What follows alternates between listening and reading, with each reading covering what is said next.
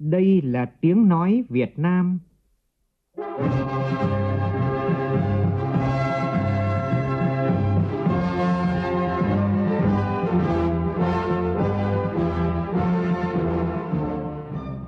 là tiếng nói Việt Nam, phát thanh từ Hà Nội, thủ đô nước Cộng hòa xã hội chủ nghĩa Việt Nam.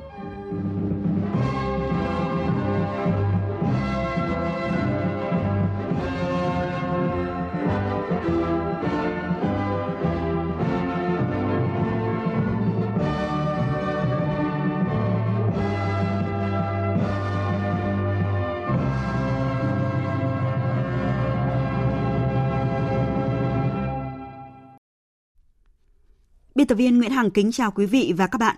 Mời quý vị và các bạn nghe chương trình Thời sự chiều của Đài Tiếng Nói Việt Nam. Chương trình có những nội dung chính sau đây.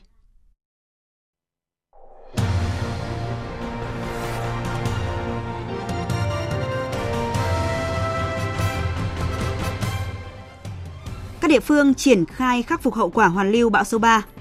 Tại Thanh Hóa, chính quyền địa phương đã tiếp cận được bản Sa Ná, huyện Quan Sơn sau nhiều giờ bị lũ cô lập và triển khai khẩn cấp các giải pháp tìm kiếm 12 người còn mất tích. 500 tăng ni Phật tử đã đăng ký hiến máu và 150 người đăng ký hiến mô tạng. Ngày hội là điểm khởi đầu cho một hành trình nhân ái, cứu một mạng người, phúc đảng Hà Sa. Nhân ngày truyền thống Hải quân Nhân dân Việt Nam, sáng ngời tinh thần quyết chiến quyết thắng về trận thắng đầu tiên. Trong phần tin quốc tế, nước Mỹ lại tiếp tục phải chứng kiến một thảm kịch kinh hoàng liên quan tới bạo lực súng đạn khi trong ngày hôm nay xảy ra liên tiếp hai vụ xả súng khiến 30 người thiệt mạng và gần 30 người bị thương. Giới chức quốc phòng và ngoại giao Mỹ khẳng định cam kết đối với khu vực Ấn Độ Dương, Thái Bình Dương.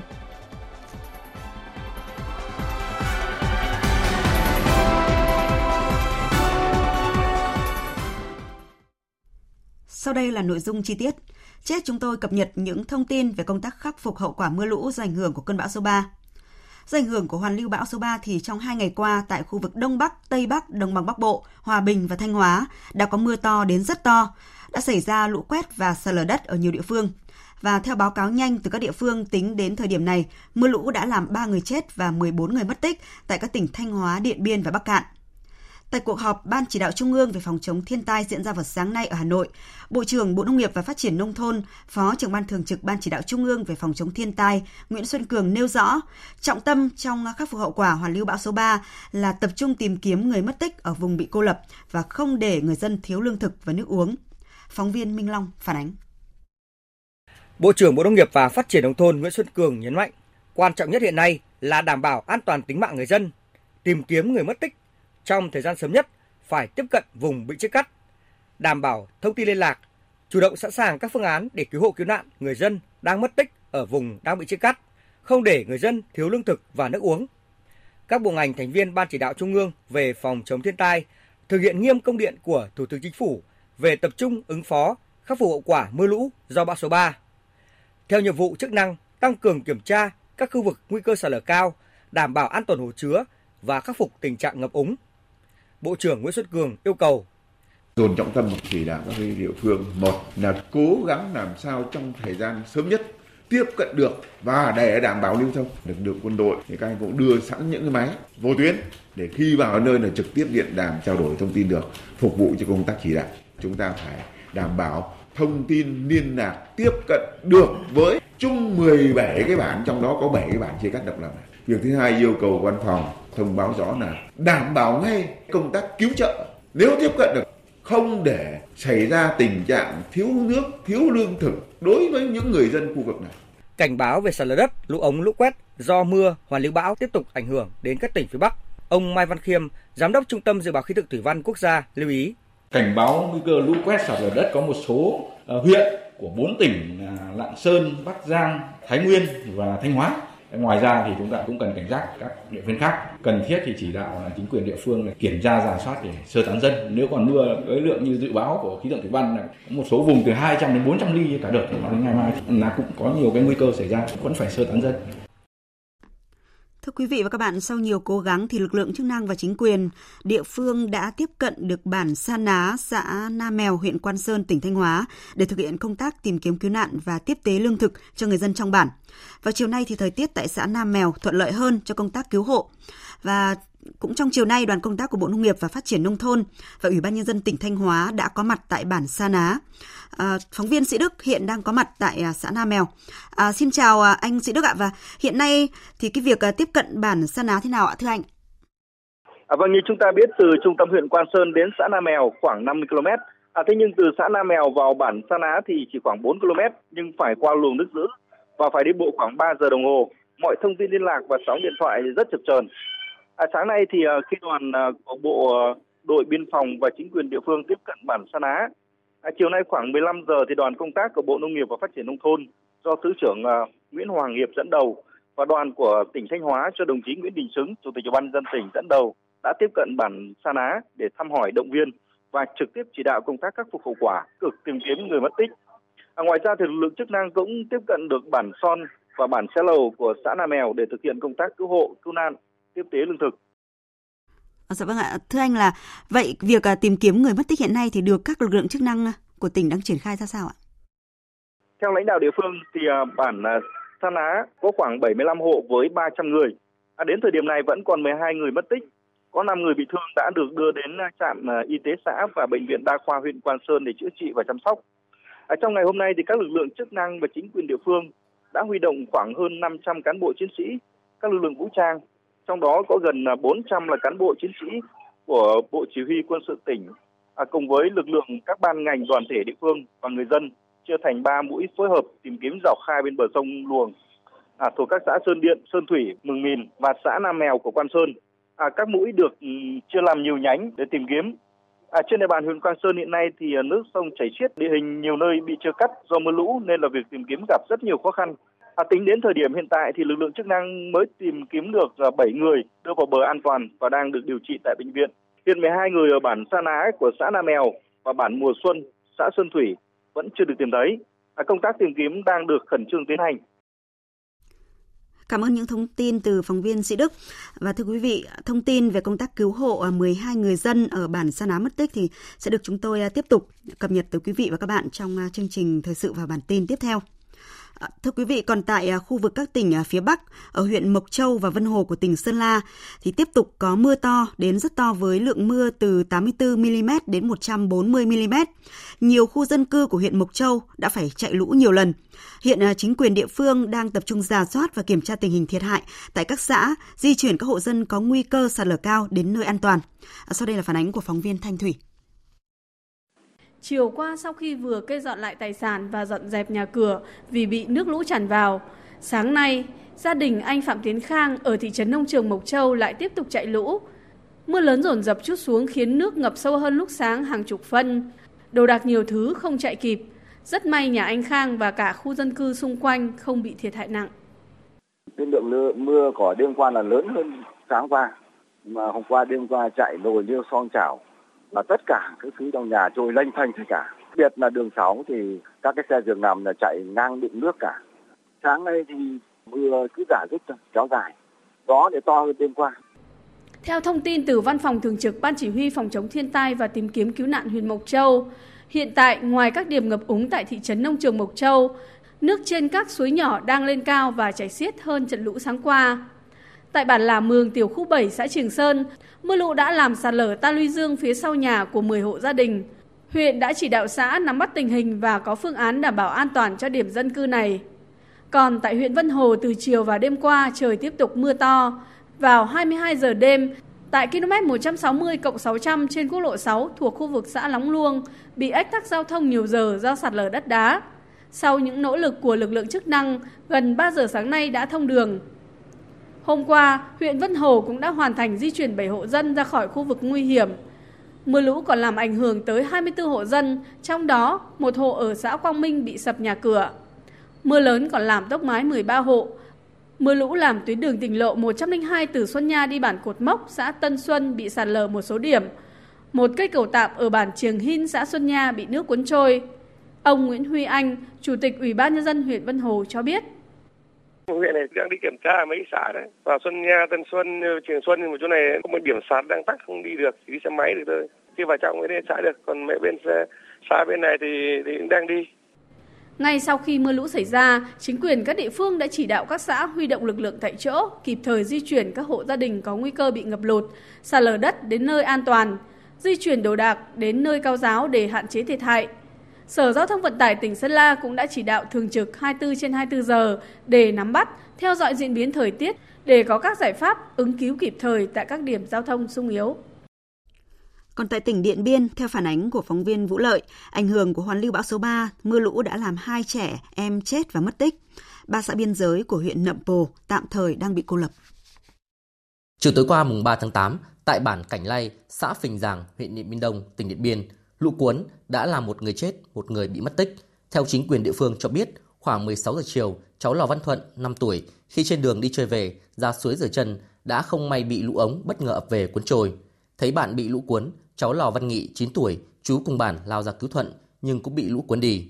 Ngay sau khi nhận được thông tin, Ban chỉ huy phòng chống thiên tai và tìm kiếm cứu nạn huyện Điện Biên Đông đã huy động lực lượng, cử cán bộ tới hiện trường, phối hợp với chính quyền địa phương và các lực lượng thường trực tại địa phương tìm kiếm các nạn nhân. Đến 6 giờ sáng nay ngày 4 tháng 8, lực lượng cứu hộ cứu nạn mới tìm thấy thi thể của cháu Nghị, còn cháu Thuận vẫn mất tích. Ủy ban nhân dân huyện Điện Biên Đông đã hỗ trợ ban đầu cho gia đình cháu Nghị 5,4 triệu đồng, cháu Thuận 3 triệu đồng. Còn tại huyện Nậm Pồ, Mưa lớn kéo dài khiến nước trên một số sông, suối trên địa bàn liên tục dâng cao. Vào dạng sáng nay mùng 4 tháng 8, công trình ngầm Nà Khoa bắc qua suối Nậm Pồ thuộc địa phận xã Nà Khoa đã bị nước lũ cuốn trôi một phần, khiến giao thông từ trung tâm huyện đến các xã Nà Khoa, Nậm như Na Cô Sa tạm thời bị gián đoạn. Hiện chính quyền huyện đang khẩn trương điều động nhân lực, phương tiện, khơi thông dòng chảy, giảm áp lực lên công trình, đợi nước rút sẽ bắt cầu tạm để xe máy có thể đi qua được. Tại các địa phương khác như các huyện Điện Biên, Tủa Chùa, Mường Nhé, trong hai ngày qua đã xảy ra mưa to đến rất to, làm nhiều khu vực đồi núi bị sạt lở. Theo dự báo của Đài khí tượng thủy văn tỉnh Điện Biên, do ảnh hưởng của giải hội tụ nhiệt đới có trục đi qua khu vực Bắc Bộ, nên trong các ngày từ mùng 5 đến mùng 7 tháng 8, trên địa bàn tỉnh Điện Biên sẽ tiếp tục có mưa vừa đến rất to, cảnh báo xảy ra lũ quét, sạt lở đất, ngập úng vùng trũng thấp tiếp tục đặt lên cảnh báo mức độ 1.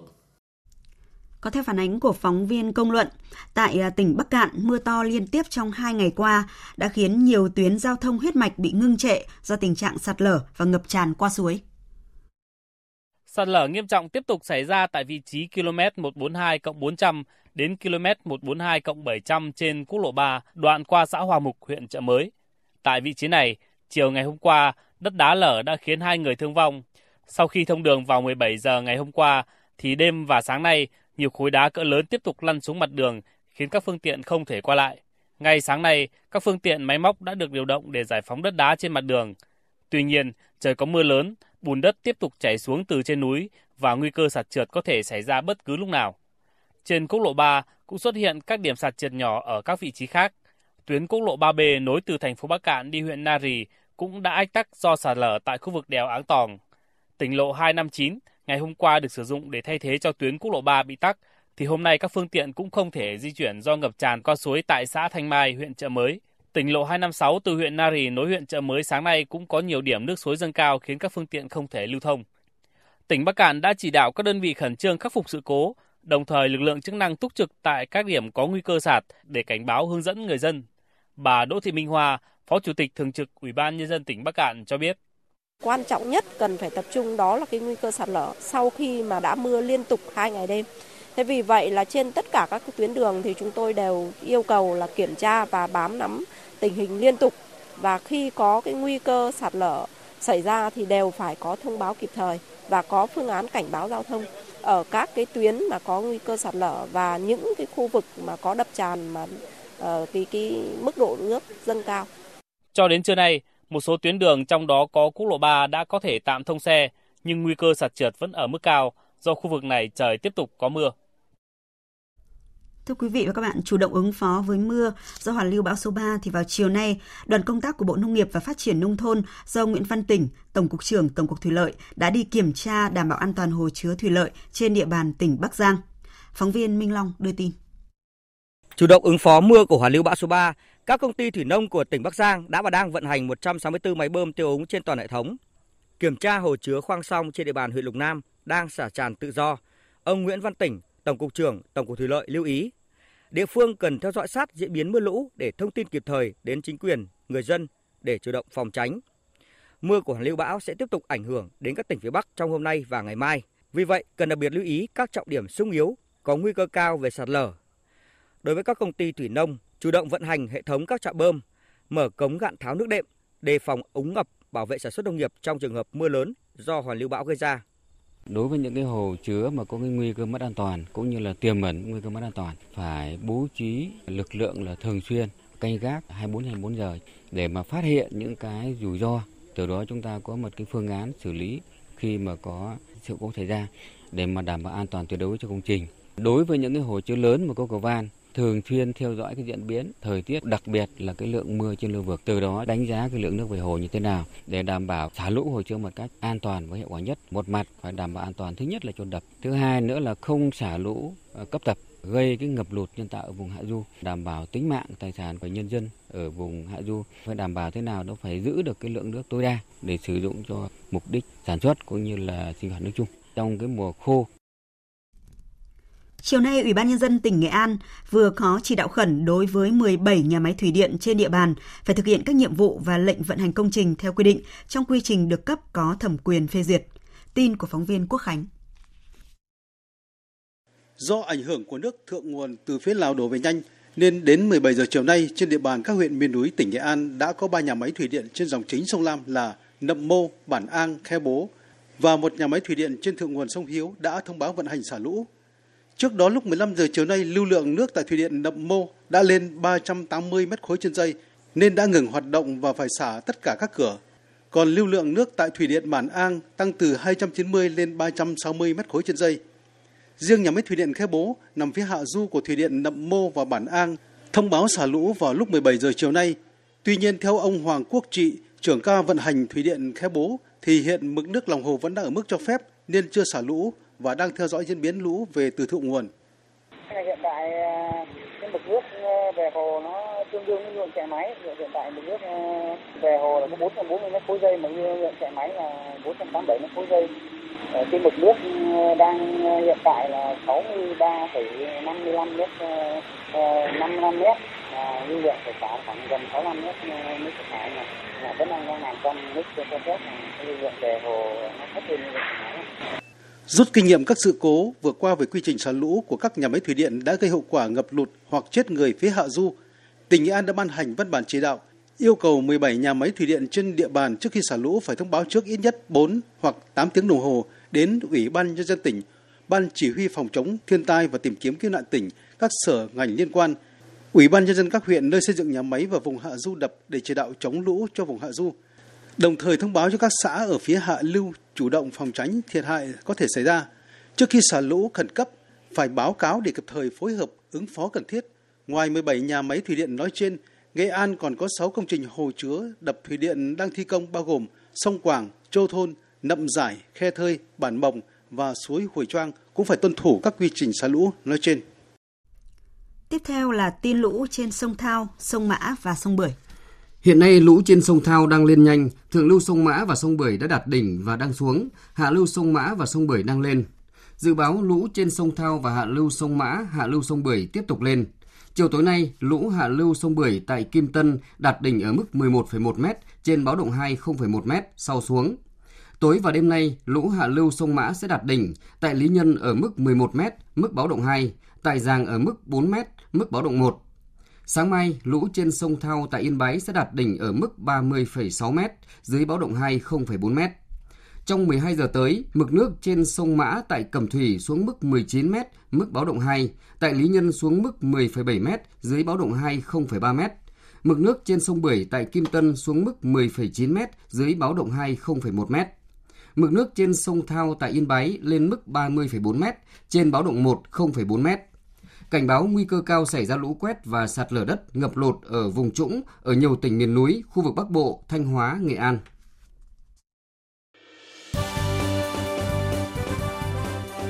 Thời sự tiếng nói Việt Nam Thông tin nhanh Bình luận sâu Tương tác đa chiều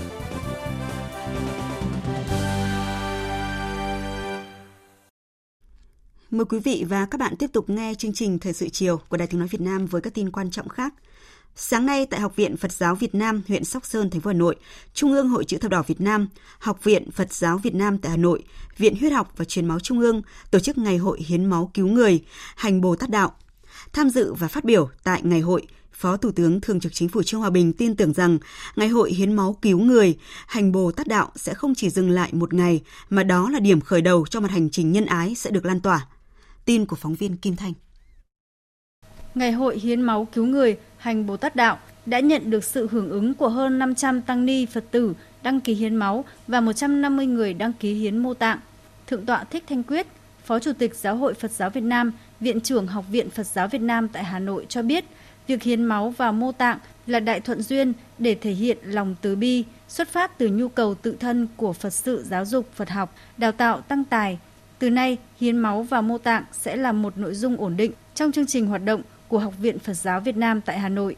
Đánh giá cao nghĩa cử cao đẹp này của chư tôn đức lãnh đạo và các tăng ni sinh, Phật tử học viện, Phó Thủ tướng Thường trực Chính phủ Trương Hòa Bình nhấn mạnh, trải qua hơn 2.000 năm đạo Phật hiện diện ở nước ta, Phật giáo đã hòa nhập cùng dân tộc trên con đường xây dựng tịnh độ nhân gian, giáo lý đạo Phật đã thấm vào lòng người để tinh thần tứ bi, chia sẻ với cộng đồng được lan tỏa. Phật giáo đã đồng hành cùng dân tộc, đem tinh thần từ bi vô ngã, vị tha để giúp đỡ những người có hoàn cảnh khó khăn trong xã hội. Phó Thủ tướng Thường trực Chính phủ Trương Hòa Bình đề nghị Bộ Y tế, Hội chữ thập đỏ Việt Nam, Giáo hội Phật giáo Việt Nam tiếp tục duy trì và nhân rộng hoạt động rất có ý nghĩa này ở tất cả các cơ sở Phật giáo trên cả nước, tiếp tục lan tỏa tình yêu thương, sự sẻ chia giữa con người với con người về việc hiến máu, hiến tặng mô tạng theo đúng tinh thần thông điệp cho đi là còn mãi. Sáng nay, Ban liên lạc truyền thống Hải quân tại Thành phố Hồ Chí Minh đã tổ chức buổi họp mặt kỷ niệm 55 năm ngày truyền thống đánh thắng trận đầu của Hải quân Nhân dân Việt Nam. Đại diện Bộ Tư lệnh Quân chủng Hải quân, Bộ Tư lệnh Vùng 2 Hải quân cùng gần 500 cựu chiến binh Hải quân Nhân dân Việt Nam đã tới tham dự buổi họp mặt. Phát biểu tại buổi họp mặt, Phó Đô đốc Đỗ Xuân Công, Nguyên Tư lệnh Quân chủng Hải quân, trưởng ban liên lạc truyền thống Hải quân tại Thành phố Hồ Chí Minh đã ôn lại kỷ niệm hào hùng của ngày chiến thắng trận đầu. Cách đây 55 năm, ngày mùng 2 và ngày mùng 5 tháng 8 năm 1964, Hải quân Nhân dân Việt Nam lần đầu tiên ra quân đối đầu với Hải quân và Không quân Mỹ đã dũng cảm chiến đấu, đánh đuổi tàu khu trục Mắc Đốt ra khỏi vùng biển Việt Nam, bắn rơi 8 máy bay trên vùng biển, vùng trời miền Bắc, làm nên truyền thống đánh thắng trận đầu và quyết tâm dám đánh, quyết đánh và biết đánh thắng của quân chủng Hải quân, ghi mốc son lịch sử vào truyền thống quyết chiến quyết thắng của quân đội nhân dân Việt Nam anh hùng. Từ trận đầu đến thắng, Hải quân Nhân dân đã vượt qua muôn vàn khó khăn, gian khổ, mở đường Hồ Chí Minh trên Biển Đông, chi viện đắc lực cho chiến trường miền Nam đến Mỹ, giải phóng quần đảo Trường Sa và các đảo, góp phần cùng quân dân cả nước giải phóng hoàn toàn miền Nam, thống nhất đất nước vào năm 1975. Đã 55 năm trải qua, hôm nay các cựu chiến binh hải quân dù tuổi đã cao nhưng tinh thần, tình cảm vẫn rất khí thế, dạt dào, không quản ngại đường xa tới buổi gặp mặt. Đây là dịp để chúng ta cùng ôn lại truyền thống vẻ vang của Hải quân Nhân dân Việt Nam, Phó Đô đốc Đỗ Xuân Công bày tỏ. Cũng tại buổi gặp mặt, chuẩn Đô đốc Phạm Văn Quang, Phó chủ nhiệm chính trị Hải quân, Bộ Tư lệnh Quân chủng Hải quân đã thông tin thời gian qua, lực lượng Hải quân Nhân dân Việt Nam đã chủ động nắm chắc tình hình thực tế trên biển, triển khai toàn diện, đồng bộ các biện pháp đấu tranh phù hợp trên tinh thần không để tình huống phức tạp xảy ra, đảm bảo hòa bình trên biển, giữ vững chủ quyền của Tổ quốc. Lực lượng Hải quân tiếp tục đẩy mạnh huấn luyện, làm chủ trang thiết bị hiện đại, nghiên cứu và chế tạo vũ khí, tăng cường thông tin tuyên truyền biển đảo, triển khai các hiệu quả chương trình Hải quân Việt Nam làm điểm tựa cho ngư dân vươn khơi bám biển. Thưa quý vị và các bạn, trong trận gia quân đầu tiên vào ngày mùng 2 và mùng 5 tháng 8 năm 1964, Hải quân Việt Nam đã đánh đuổi thành công tàu khu trục Ma Đốc của Mỹ ra khỏi Vịnh Bắc Bộ, hiệp đồng chặt chẽ với các lực lượng khác bắn rơi 8 máy bay, bắn bị thương nhiều chiếc khác và lần đầu tiên bắt sống phi công Mỹ, góp phần vào truyền thống đánh thắng trận đầu đầy vẻ vang của quân đội nhân dân Việt Nam nói chung và lực lượng Hải quân nhân dân Việt Nam nói riêng. Chiến thắng này là nguồn động viên khích lệ to lớn đối với quân dân miền Bắc đánh trả cuộc chiến tranh leo thang của đế quốc Mỹ, phá hoại hậu phương lớn miền Bắc. Đối với các nhà nghiên cứu, chiến thắng trận đầu của Hải quân là minh chứng cho nghệ thuật biến yếu thành mạnh đầy tài tình của quân và dân ta. Bài viết của phóng viên Nguyên Nhung đề cập nội dung này. Hơn nửa thế kỷ đã trôi qua, nhưng ông Nguyễn Xuân Bột vẫn nhớ như in về những diễn biến của trận đánh đuổi tàu khu trục Ma Đốc tuần tiễu trên vịnh Bắc Bộ. Đây là hành động mở đầu kế hoạch leo thang đánh phá miền Bắc xã hội chủ nghĩa mà trọng điểm là ném bom Hà Nội của đế quốc Mỹ. Ngày 1 tháng 8, Bộ Tư lệnh Hải quân nhận lệnh của Bộ Tổng tham mưu dùng lực lượng đánh tàu địch nếu chúng tiếp tục xâm phạm vùng biển Vịnh Bắc Bộ. Thực hiện nhiệm vụ Bộ Tư lệnh Hải quân giao phó, cán bộ đoàn 135 tàu phóng lôi lệnh cho phân đội 3 tàu 333, 336 và 339 lên đường đánh địch. Ông Nguyễn Xuân Bột được giao là phân đội trưởng của đội hình 3 tàu này. Ông cho biết, ngày 2 tháng 8 năm 1964, trên tàu 333, ông đã chỉ huy đội hình chạy cách nhau 50 mét vào khu vực Hòn Mê. Mỗi tàu phóng lôi được trang bị một súng máy 14,5 mm và hai ngư lôi. Tuy nhiên so với tàu ma đốc hiện đại của Mỹ thì tàu của ta chỉ như người tí hon so với gã khổng lồ, thua kém cả về tốc độ, trang bị, vũ khí và trọng lượng. Phân đội trưởng phân đội 3 Nguyễn Xuân Bột kể. Tôi biết như vậy nên tôi lệnh là từng tàu 336, 339 kiếm các mạng thích hợp phóng nguyên lôi. Thì để là giãn cách cái cự ly ra, lúc đó thì tôi tăng tốc độ của tôi lên 54 hải lý giờ để tôi đón đầu thằng địch mà tôi chiếm các mạng và cự ly thích hợp để tôi bắn ngư lôi và bắn pháo. Với cách dồn tàu Ma Đốc vào thế không đủ tầm xa để phát huy lợi thế, nên tàu Ma Đốc chỉ còn cách bắn phá điên cuồng vào đội hình tác chiến ba tàu và xoay mũi né tránh thủy lôi của ta. Mặc dù hai tàu của ta bị trúng bom, nhưng các đồng đội của ông Bột không nao núng, vừa khẩn trương dập lửa, vừa ngoan cường đánh trả địch. Không thể so tương quan về lực lượng và kỹ thuật, song với chiến thuật hợp lý, đội tàu hạn chế về tính năng kỹ thuật của ta đã buộc tàu địch phải tháo chạy khỏi vùng biển Vịnh Bắc Bộ. Sau sự kiện đó, chính quyền Mỹ đã dựng lên sự kiện Vịnh Bắc Bộ lấy cớ để tiến công phá hoại miền Bắc bằng đường không. Ngày 5 tháng 8, Mỹ sử dụng hàng chục máy bay tiêm kích và cường kích chia làm 3 đợt, bất ngờ tấn công vào các mục tiêu kinh tế, căn cứ quân sự của ta dọc từ ven biển sông Danh Quảng Bình đến bãi cháy Quảng Ninh. Không để bị rơi vào thế bị động bất ngờ, trước đó, lực lượng hải quân đã lên kế hoạch tác chiến sẵn sàng đối phó với những tình huống xấu nhất. Cựu chiến binh Dương Trọng Tuệ, phân đội 4, trung đoàn 171, quân chủng hải quân, người trực tiếp tham gia đánh trả tốp máy bay Mỹ bắn phá vùng biển, nói: Bộ Quốc phòng và quân chủng nó đã biết ý đồ của của Mỹ sẽ đánh phá miền Bắc và trong đó sẽ đánh phá hải quân. Cho cái lực lượng hải quân chúng tôi là làm nhiệm vụ trực chiến, sẵn sàng chiến đấu ừ, trong suốt thời gian đây liên tục. Ừ, thế tất cả các cơ sở pháo, súng pháo và tàu đều ở tư thế sẵn sàng chiến đấu, sẵn sàng cơ động vừa được tham gia đánh đuổi tàu khu trục Ma Đốc, vừa tham gia đánh trả máy bay địch xâm phạm vùng biển, vùng trời miền Bắc. Nguyên chiến sĩ radar Nguyễn Văn Luyện cho biết, lúc 14 giờ 40 phút ngày 5 tháng 8 năm 1964, một tốt 8 máy bay của Mỹ lao tới ném bom, bắn rocket vào các tàu hải quân của ta đang neo đậu tại cửa lục. Để sử dụng hiệu quả lượng vũ khí có hạn, ông và đồng đội chỉ nhà đạn khi thời cơ thật chín muồi. Qua hết tốp này top khác, tức là cũng quần đảo trên bầu trời. Ừ, tức là khi nó đánh chúng tôi là nó phải à, chúc đầu chúa ừ, bổ nhào để công kích mục tiêu. Thì khi bổ nhào là chúng tôi chọn cái thời cơ thuận lợi nhất là chúng tôi đánh.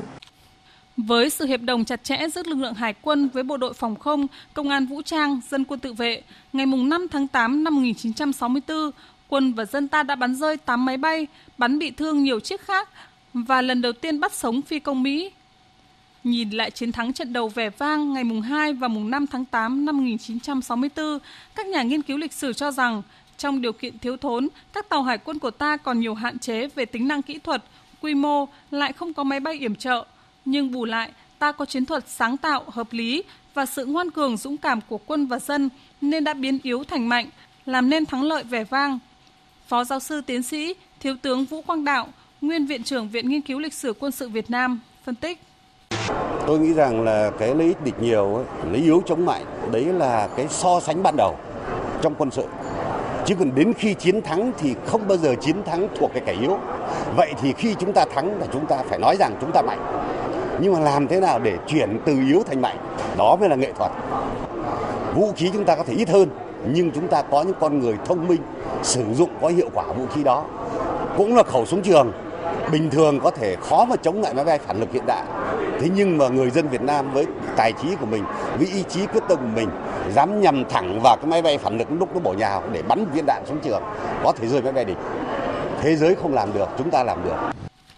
Trận chiến ngày mùng 2 và mùng 5 tháng 8 năm 1964 đã mở đầu trang sử chiến đấu và chiến thắng hào hùng của Hải quân Nhân dân Việt Nam.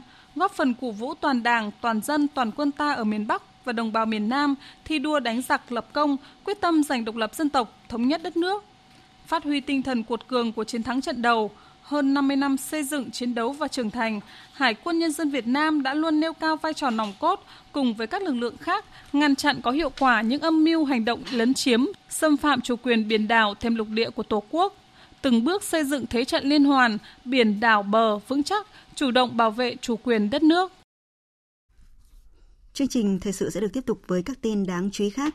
Sáng nay tại nhà văn hóa thôn Hải Ninh, xã Bình Thạnh, huyện Bình Sơn, tỉnh Quảng Ngãi đã diễn ra chương trình tử tế với Sa Cần với 400 giờ đồng hành làm sạch bãi biển Sa Cần.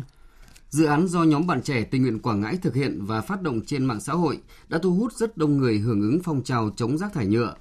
Chương trình Tử tế với Sa Cần đã huy động 400 thùng rác gia đình, 400 vỏ thùng sơn tái sử dụng, 400 bộ tài liệu hướng dẫn phân loại rác, 400 cây xanh cho người dân trong vùng dự án để hưởng ứng tham gia phong trào chống rác thải nhựa. Đặc biệt là 400 giờ làm sạch bãi biển Sa Cần từ ngày hôm nay đến hết ngày 31 tháng 8. Tổng cục Đường bộ vừa có báo cáo Bộ Giao thông Vận tải phương án xử lý bất cập tại trạm thu phí T2 quốc lộ 91 sau hơn 2 tháng tạm dừng thu phí và bị một số tài xế phản ứng. Tin chi tiết cho biết. Theo đó, phương án 1 di rời trạm BOT T2 về phía thành phố Cần Thơ qua ngã ba Lộ Tẻ, giao quốc lộ 80 với quốc lộ 91 tại vị trí khoảng km 49 cộng 200 quốc lộ 91. Ưu điểm của phương án này sẽ giải quyết căn bản kiến nghị của Hiệp hội Vận tải An Giang và các chủ phương tiện lưu thông theo hướng đi từ quốc lộ 80, hướng từ tỉnh Kiên Giang Đồng Tháp qua trạm T2 về tỉnh An Giang và ngược lại. Với phương án 2 giữ nguyên trạm thu phí T2 tại km 50 cộng 050, phương án này có ưu điểm là sẽ tổ chức thu phí lại được ngay tại trạm T2. Thời gian thu phí của dự án không bị kéo dài, không gây lãng phí sau khi tuyến tránh thành phố Long Xuyên dự kiến hoàn thành đưa vào vận hành khai thác năm 2022. Nhược điểm của phương án này là chủ các phương tiện đi theo hướng từ quốc lộ 80, hướng từ tỉnh Kiên Giang Đồng Tháp qua trạm thu phí T2 về tỉnh An Giang và ngược lại – nhất là đối với các phương tiện không nằm trong diện được miễn giảm giá dịch vụ sử dụng khoảng 1,2 km nhưng phải trả tiền dịch vụ cho cả dự án, có thể không đồng tình dẫn đến phản đối, gây rối tại trạm thu phí T2. Để giải quyết đảm bảo hài hòa lợi ích của nhà nước, nhà đầu tư và người dân, Tổng cục Đường bộ đề xuất Bộ Giao thông Vận tải chủ trì làm việc với các ngân hàng cho nhà đầu tư điều chỉnh lại cơ cấu trả nợ gốc và giữ nguyên nhóm nợ cho nhà đầu tư.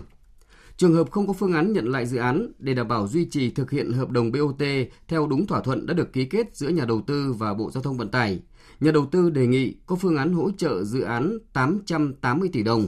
Dự án chỉ thực hiện thu phí tại trạm T1 để hoàn vốn đầu tư xây dựng quốc lộ 91.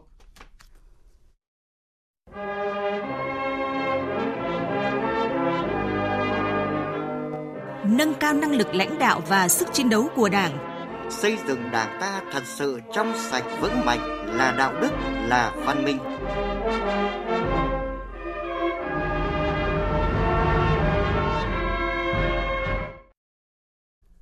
Thưa quý vị, thưa các bạn, thời gian qua Hà Nội được đánh giá là một trong những tỉnh, thành phố thực hiện hiệu quả công tác điều động, luân chuyển cán bộ.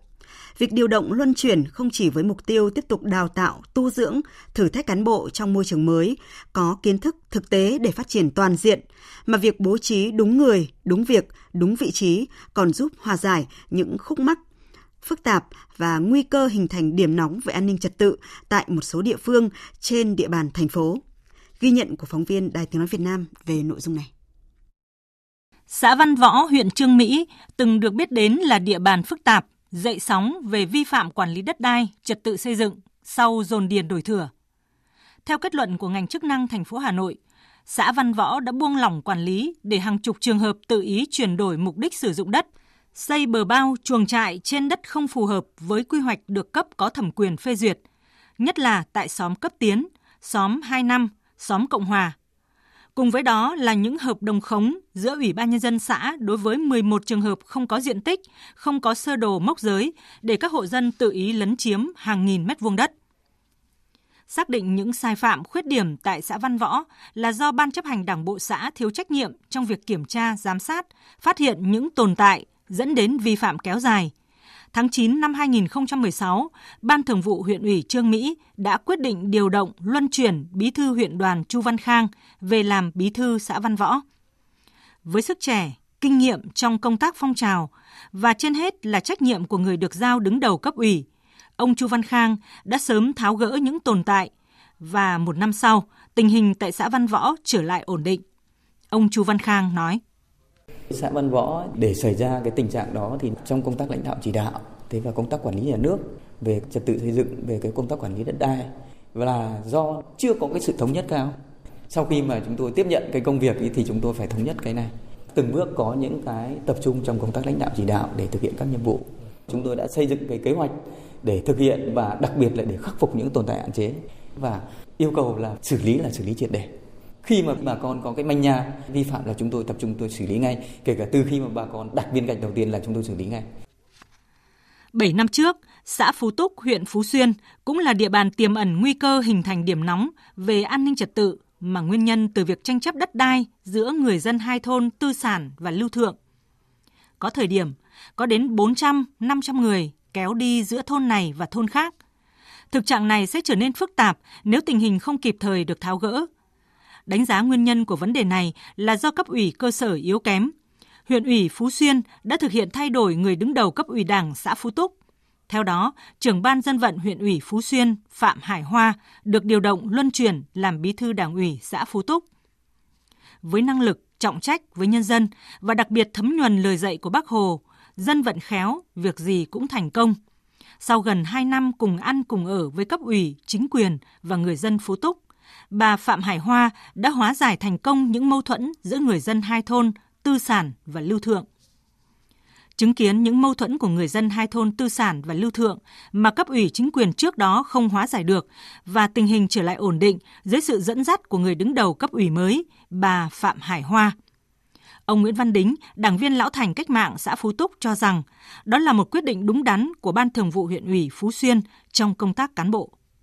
Đồng chí Hoa tuy là nữ nhưng mà phải nói là đồng chí chỉ đạo rất sát, chịu đi xuống các thôn để đi vào tình hình cụ thể, từng công việc giải quyết việc nào dứt điểm việc đấy. Sinh hoạt chính trị trở vào lề lếp vào khuôn khổ, ổn định cả từ những cái cách thức làm việc giờ rất làm cho cái phong trào của xã Phú Trúc nó lại trở lại hoạt động bình thường mà từ đó mới có ổn định như ngày này. Cũng giống như ở xã Văn Võ, huyện Trương Mỹ, xã Phú Túc, huyện Phú Xuyên, những năm 2010 đến năm 2015, phường Trương Định, quận Hai Bà Trưng tiềm ẩn nhiều vấn đề phức tạp mà nguyên do là thiếu thống nhất trong lãnh đạo, chỉ đạo của cấp ủy, chính quyền, thậm chí có hiện tượng cá nhân chia rẽ bè phái – khi nội bộ thiếu đoàn kết, không vì mục tiêu chung nên nhiều kiến nghị, vấn đề dân sinh bức xúc cũng không được quan tâm giải quyết. Thực trạng này đã đẩy tình hình tại phường Trương Định thời điểm đó có lúc căng như sợi dây đàn. Trước nguy cơ tiềm ẩn, tình hình phức tạp tại phường Trương Định, quận ủy Hai Bà Trưng đã tập trung lãnh đạo chỉ đạo để củng cố lại tổ chức cơ sở đảng, đảm bảo sự đoàn kết thống nhất, Cùng với đó là thực hiện điều động luân chuyển ông Nguyễn Hoành Dũng, Phó Tránh Văn phòng Hội đồng Nhân dân, Ủy ban Nhân dân quận Hai Bà Trưng tham gia Ban chấp hành Đảng bộ phường Trương Định, bầu chức danh Chủ tịch Ủy ban Nhân dân phường. Chỉ sau hơn một năm đảm nhiệm trọng trách người đứng đầu chính quyền, từ năm 2016 đến năm 2017, dưới sự lãnh đạo tập trung, đoàn kết của cấp ủy, chính quyền, với tinh thần làm việc công tâm, lấy lợi ích chung làm đầu, ông Nguyễn Hoành Dũng đã tạo được sự đồng thuận trong đội ngũ cán bộ, từng bước giải quyết những vấn đề dân sinh bức xúc, đưa phường Trương Định sớm ổn định tình hình. Ông Trần Quyết Thắng, trưởng ban tổ chức quận ủy Hai Bà Trưng đánh giá. Thời điểm 2016 đến nay thì các đồng chí đảm nhiệm chức vụ bí thư, nhất là đồng chí chủ tịch ban phường phát huy rất tốt vai trò ờ, lãnh đạo chỉ đạo tổ chức thực hiện. Hiện nay là không có những câu chuyện mâu thuẫn nội bộ, không có hiện tượng bè phái chia rẽ không còn những chuyện đơn thư khiếu nại không còn nổi cộng phức tạp kể cả cấp ủy chi bộ lẫn chính quyền thì tình hình chính trị rất là ổn định kinh tế thì phát triển mọi cái chỉ tiêu để hoàn thành rất là tốt trao đổi với phóng viên Đài Tiếng Nói Việt Nam, ông Đường Hoài Nam, Phó trưởng ban tổ chức Thành ủy Hà Nội cho biết, công tác điều động luân chuyển cán bộ trên địa bàn thành phố, các quận, huyện, thị xã, xã phường luôn được quan tâm thực hiện. Trong đó, Ban Thường vụ Thành ủy đã ban hành nghị quyết 15 về việc xây dựng tổ chức cơ sở đảng trong sạch vững mạnh, củng cố cơ sở đảng yếu kém. giải quyết các vấn đề phức tạp về an ninh chính trị, trật tự an toàn xã hội địa bàn xã, phường, thị trấn. Từ thực tế xã Văn Võ của huyện Trương Mỹ, xã Phú Túc của huyện Phú Xuyên và phường Trương Định, quận Hai Bà Trưng, ông Đường Hoài Nam cho rằng đó là những quyết định kịp thời, đúng đắn trong công tác cán bộ, giúp tháo gỡ nút thắt, nguy cơ hình thành điểm nóng. Nếu như chúng ta không kịp thời củng cố kiện toàn, thay thế đội cán bộ ở những cái địa bàn có những vấn đề phức tạp mà chúng ta đã xác định có nguyên nhân từ đội ngũ cán bộ yếu kém thì chắc chắn những cái vấn đề phức tạp như vậy nó sẽ tiếp tục và cái tình hình sẽ ngày càng khó kiểm soát thậm chí là dẫn đến là mất cái vai trò lãnh đạo của cấp ủy và chính quyền ở địa phương. Thưa quý vị, thưa các bạn, xã Văn Võ, huyện Trương Mỹ, xã Phú Túc, huyện Phú Xuyên và phường Trương Định, quận Hai Bà Trưng chỉ là ba trong nhiều dẫn chứng về hiệu quả công tác điều động, luân chuyển cán bộ của Hà Nội. Môi trường mới, đúng người, đúng việc không chỉ giúp cán bộ cọ sát thực tiễn, hóa giải những khó khăn mà còn giúp họ trưởng thành, phát triển toàn diện.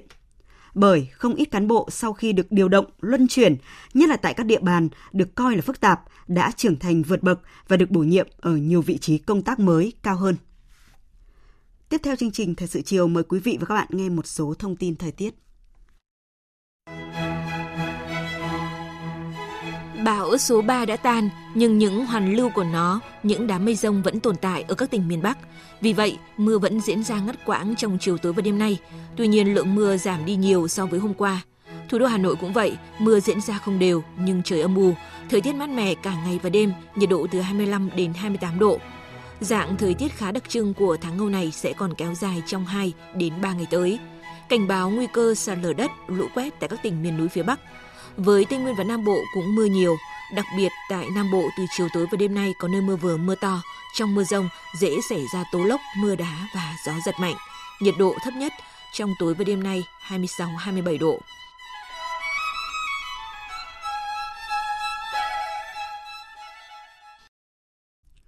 Chúng tôi xin à, tiếp tục chương trình thời sự chiều với phần tin quốc tế. Tại Mỹ, liên tiếp đã xảy ra hai vụ xả súng khiến 30 người thiệt mạng và hơn 40 người bị thương. Đây là một trong những vụ xả súng đẫm máu nhất trong lịch sử nước Mỹ hiện đại. Và được biết Mỹ là quốc gia có tỷ lệ sở hữu và sử dụng súng đạn lớn nhất thế giới. Hàng loạt vụ xả súng chết người xảy ra tại Mỹ trong những năm gần đây đã làm dấy lên làn sóng phẫn nộ và phản đối sử dụng súng và kêu gọi các nhà lập pháp Mỹ thông qua luật kiểm soát súng đạn. Tổng hợp của biên tập viên Vũ Anh Tuấn. Theo cảnh sát địa phương, con số người thiệt mạng trong vụ xả súng mới nhất tại thành phố Dayton, bao gồm cả kẻ tấn công. Ngoài ra ít nhất 16 người bị thương đã được đưa đến bệnh viện điều trị. Các nhà chức trách chưa cung cấp thêm thông tin chi tiết về bối cảnh xảy ra vụ xả súng, ngoài việc cho biết địa điểm xảy ra là quận Oregon, nổi tiếng với những hộp đêm, vũ trường, phòng trưng bày nghệ thuật và nhiều cửa hàng, cửa hiệu. Cảnh sát cho biết hiện chỉ có một nghi phạm trong vụ xả súng và đang điều tra động cơ vụ việc. Trong khi đó, một số nhân chứng cho biết Vụ xả súng kéo dài khoảng 30 giây, kẻ thủ ác mặc áo chống đạn, sử dụng súng trường tấn công và bị ngăn vào bên trong quán bar. Vụ xả súng xảy ra trong vòng chưa đầy 24 giờ sau một vụ xả súng đẫm máu tại thành phố El Paso, thuộc bang Texas của Mỹ khiến ít nhất 46 người thương vong. Cảnh sát địa phương cho biết, một đối tượng mang theo súng trường đã bất ngờ nã đạn vào những người mua hàng tại siêu thị. Vụ việc xảy ra vào thời điểm có khoảng từ 1.000 đến 3.000 người đang mua sắm.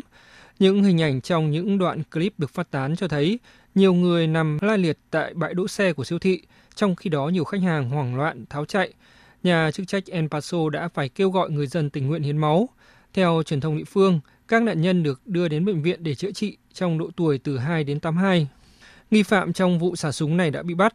Một nghi phạm khác được xác định danh tính là Patrick Crucius, một thanh niên da trắng 21 tuổi đến từ thành phố Allen cũng thuộc bang Texas cách El Paso khoảng hơn 1.000 km về phía đông. Hiện các nhà chức trách đang tìm cách giải mã bản tuyên bố cực đoan bị cho là do hung thủ viết. Ngay sau vụ xả súng, thống đốc bang Texas, ông Greg Abbott đã đến hiện trường và bày tỏ tình đoàn kết với cộng đồng và các nạn nhân.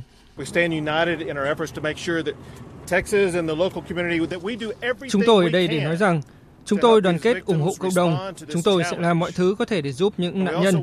Chúng tôi cũng muốn gửi lời cảm ơn với những người đã có những phản ứng đầu tiên để khiến kẻ thù ác không thể làm chết nhiều người hơn nữa. Texas sẽ sát cánh cùng thành phố El Paso để giúp các nạn nhân có thể quay trở lại cuộc sống bình thường.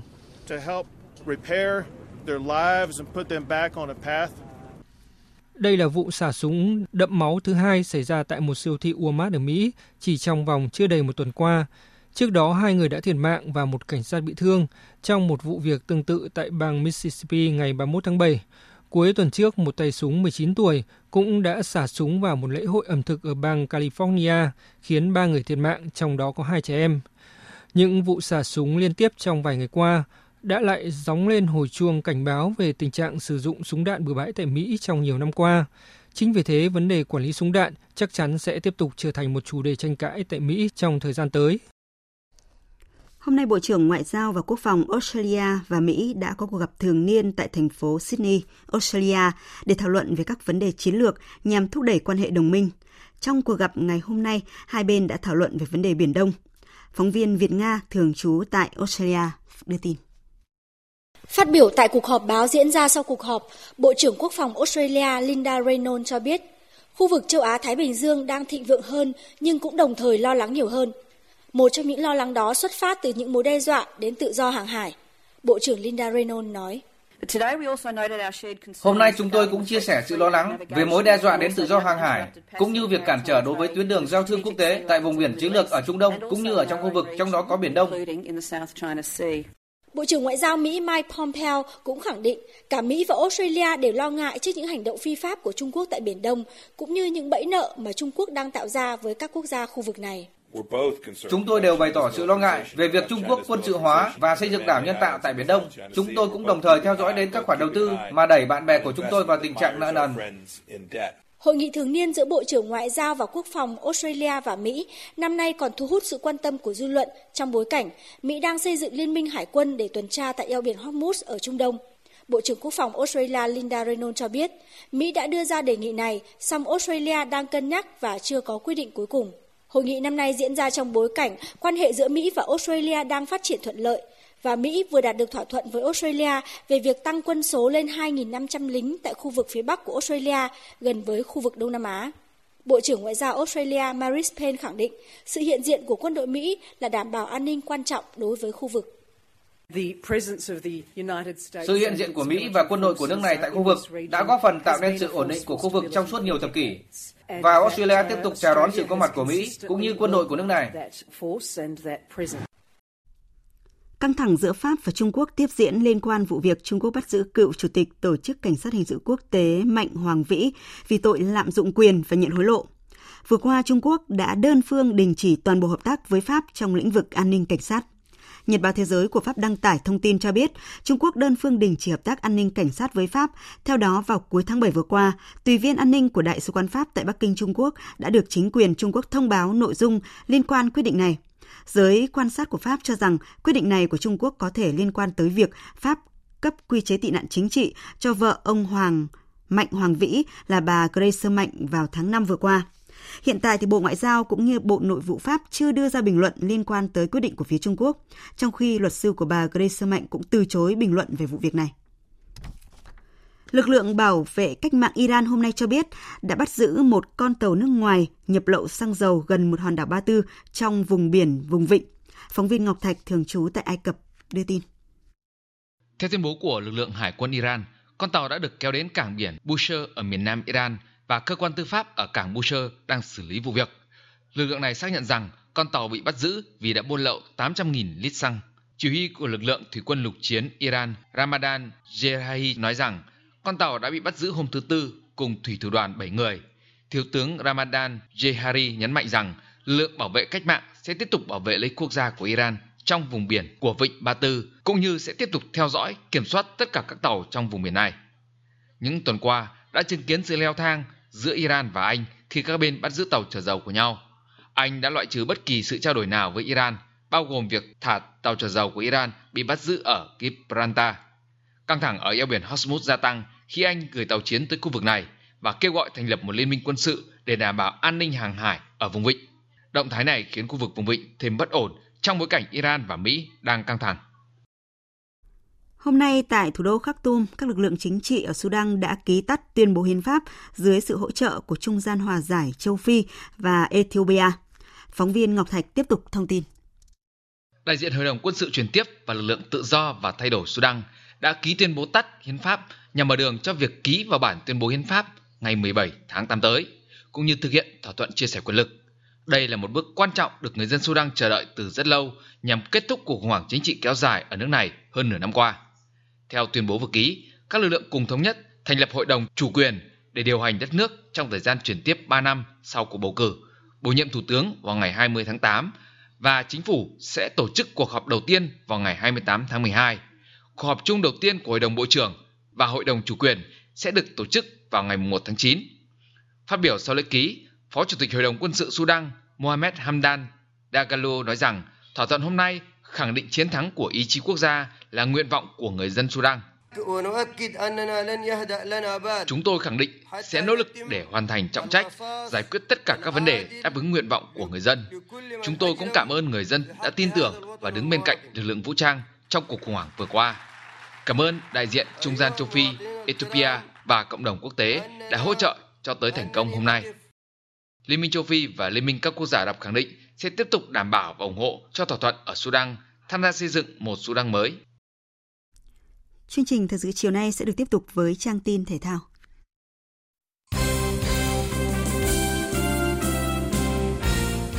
Thưa quý vị và các bạn, sau 4 vòng đấu cùng sự tranh tài của hơn 100 golfer chuyên nghiệp và nghiệp dư, giải golf FLC Việt Nam Master 2019 đã chính thức khép lại vào hôm qua với chiến thắng thuộc về Trần Lê Duy Nhất sau khi đánh bại Park Sang Ho ở ba loạt đánh play-off kịch tính. Giành danh hiệu đầu tiên trong năm cùng với số tiền thưởng hơn 200 triệu đồng, Duy Nhất chia sẻ. Thật ra là Nhất cũng muốn ờ, cảm ơn ờ, Park Sang Ho. Nhất uh, tìm lại được cảm giác là tại sao Nhất uh, đánh golf thời tiết rất là xấu nhưng mà nhờ maintenance team của FLC và đội trọng tài đã làm việc cực lực để giữ cho sân golf ở cái điều kiện tốt nhất có thể nên nhất cũng rất vui là nhất thắng được hôm nay. Về chất lượng của giải đấu năm nay, ông Nguyễn Thái Dương, cố vấn chuyên môn của giải đánh giá. Về chất lượng thì phải nói là tiến bộ đáng kể so với cả giải đấu năm ngoái. Thứ nhất là vì số lượng vận động viên tham dự cũng là 100 người so với 70 à, của năm đầu và hơn 50 của năm thứ hai thì nó cũng đẩy cái tính cạnh tranh và tính quyết liệt của giải đấu à, tăng lên cao. Cộng với cái uy tín giải đấu mà đã ban tổ chức đã thành lập trong suốt 3 năm vừa qua thì những cái tay gôn xuất sắc nhất Việt Nam nó quy tụ về đây. Cho nên về chất lượng của giải đấu thì là một sự tiến bộ đáng kể. À, về công tác tổ chức thì à, chúng tôi cũng à, cải tiến rất nhiều so với 3 năm trước. À, áp dụng những cái điều luật mới những cái công tác tổ chức à, chuyên nghiệp mới của các cái hệ thống giải à, châu Á cũng như thế giới. Ngoài chiến thắng xứng đáng của Trần Lê Duy Nhất trước các đối thủ đến từ Hàn Quốc và Thái Lan, Giải đấu năm nay cũng ghi nhận những kết quả khả quan từ các tay góp trẻ khi thành tích tốt nhất ở vòng chung kết là 64 gậy, tức âm 4 gậy, thuộc về hai golfer nghiệp dư, và Rút Nguyễn và Đặng Quang Anh năm nay mới 14 tuổi. Hôm qua, giải vô địch cờ vua trẻ xuất sắc toàn quốc Cúp SHB năm 2019 đã bế mạc tại Hải Phòng. Với 15 huy chương vàng, 8 huy chương bạc và 12 huy chương đồng, đoàn thành phố Hồ Chí Minh đã giành vị trí nhất toàn đoàn tại giải này. Xếp sau là Hà Nội với 6 huy chương vàng, đoàn Quảng Ninh xếp thứ ba với 3 huy chương vàng. Giải năm nay khởi tranh từ ngày 27 tháng 7 thu hút hơn 300 kỳ thủ thuộc 22 đoàn. Giải vô địch cờ vua trẻ xuất sắc toàn quốc Cúp SHB năm 2019 là giải đấu dành cho các kỳ thủ trẻ nam nữ có thứ hạng cao được tuyển chọn từ giải vô địch cờ vua trẻ toàn quốc năm 2019. Các kỳ thủ trẻ có huy chương quốc tế trong năm, các kiện tướng dự bị kiện tướng quốc gia, tranh tài ở hai nội dung thi đấu là cờ tiêu chuẩn và cờ chấp nhoáng theo nhiều nhóm tuổi.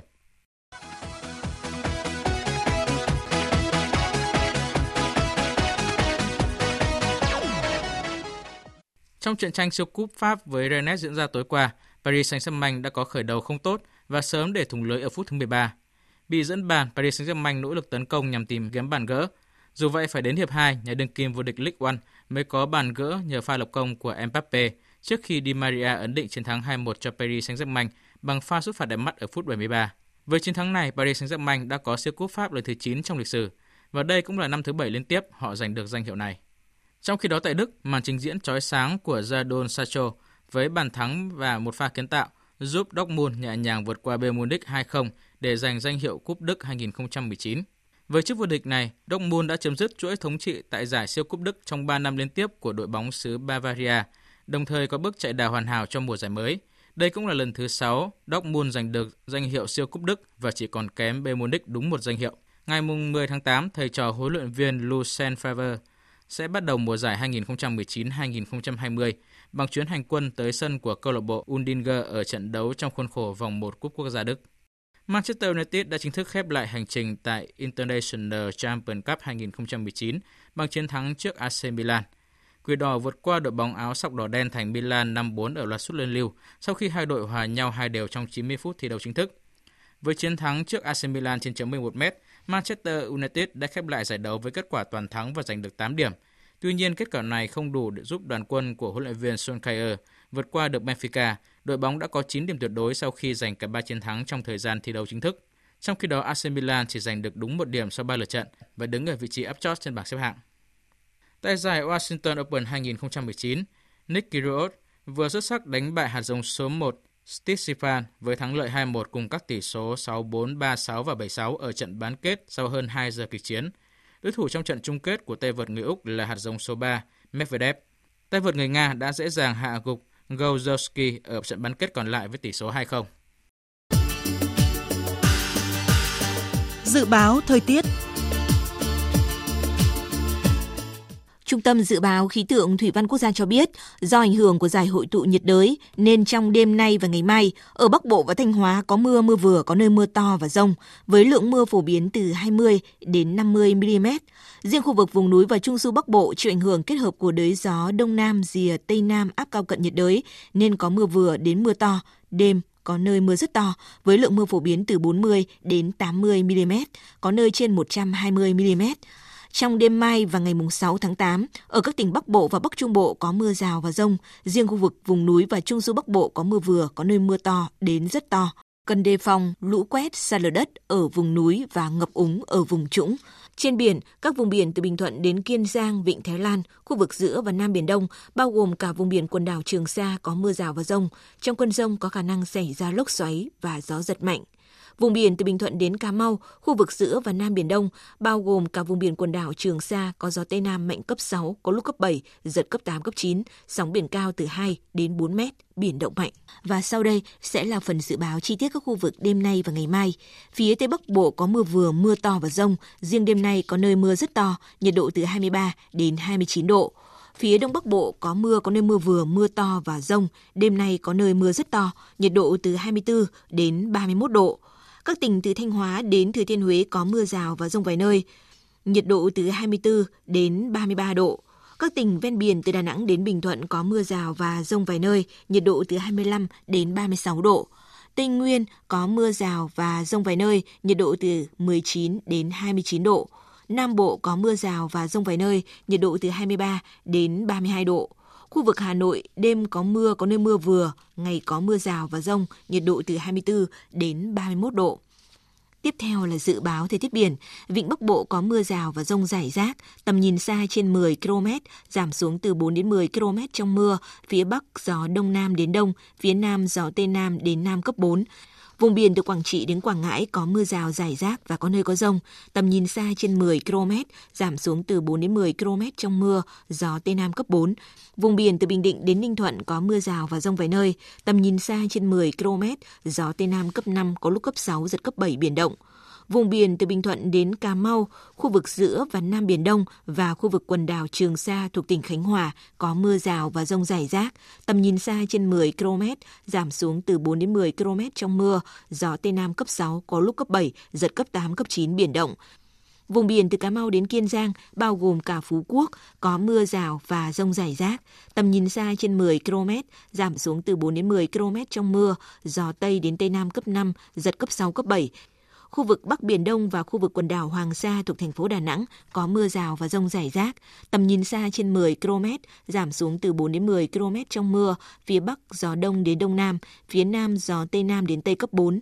Vịnh Thái Lan có mưa rào và rông rải rác, tầm nhìn xa trên 10 km, giảm xuống từ 4 đến 10 km trong mưa, gió Tây đến Tây Nam cấp 4, cấp 5. Trong cơn rông có khả năng xảy ra lốc xoáy và gió giật mạnh.